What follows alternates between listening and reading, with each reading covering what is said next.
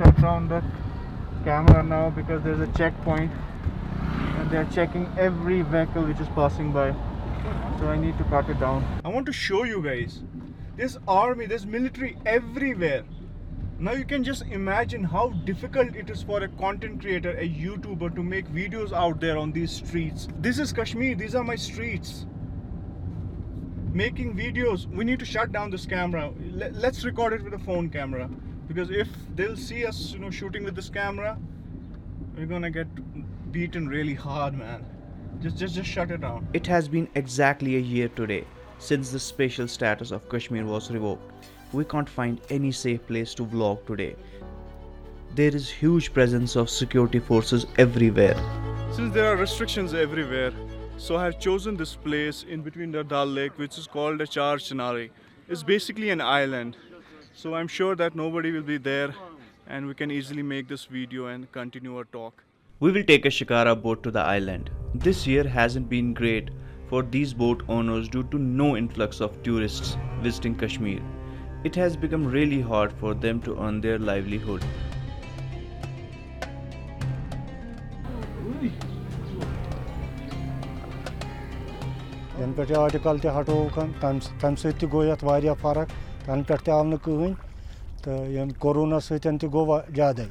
On my back, I present you Char ییٚمہِ It's beautiful.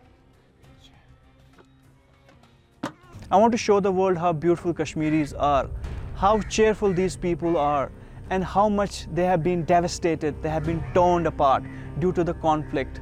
It has ruined the lives of many people out here. It has shattered the dreams of many people out here. It has it has just devastated lives here. The biggest challenge which I faced this year is the lack of connectivity. It has been a year and we are still using the 2G internet speed here when the world is progressing and they are planning to launch a 5G connectivity.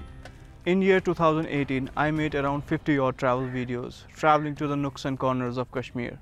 In spite of frequent restrictions, shutdowns and blockade on internet. But post August 5th, 2019, things went from bad to worse. They shut down the entire communication network.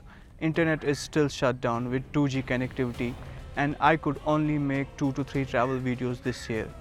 Now the problem is our parents are not allowing us to go on these hikes and into these expeditions because people are getting disappeared in these mountains and there are rumors of people joining the militancy and it has really made our parents scared about the situation out here in Kashmir.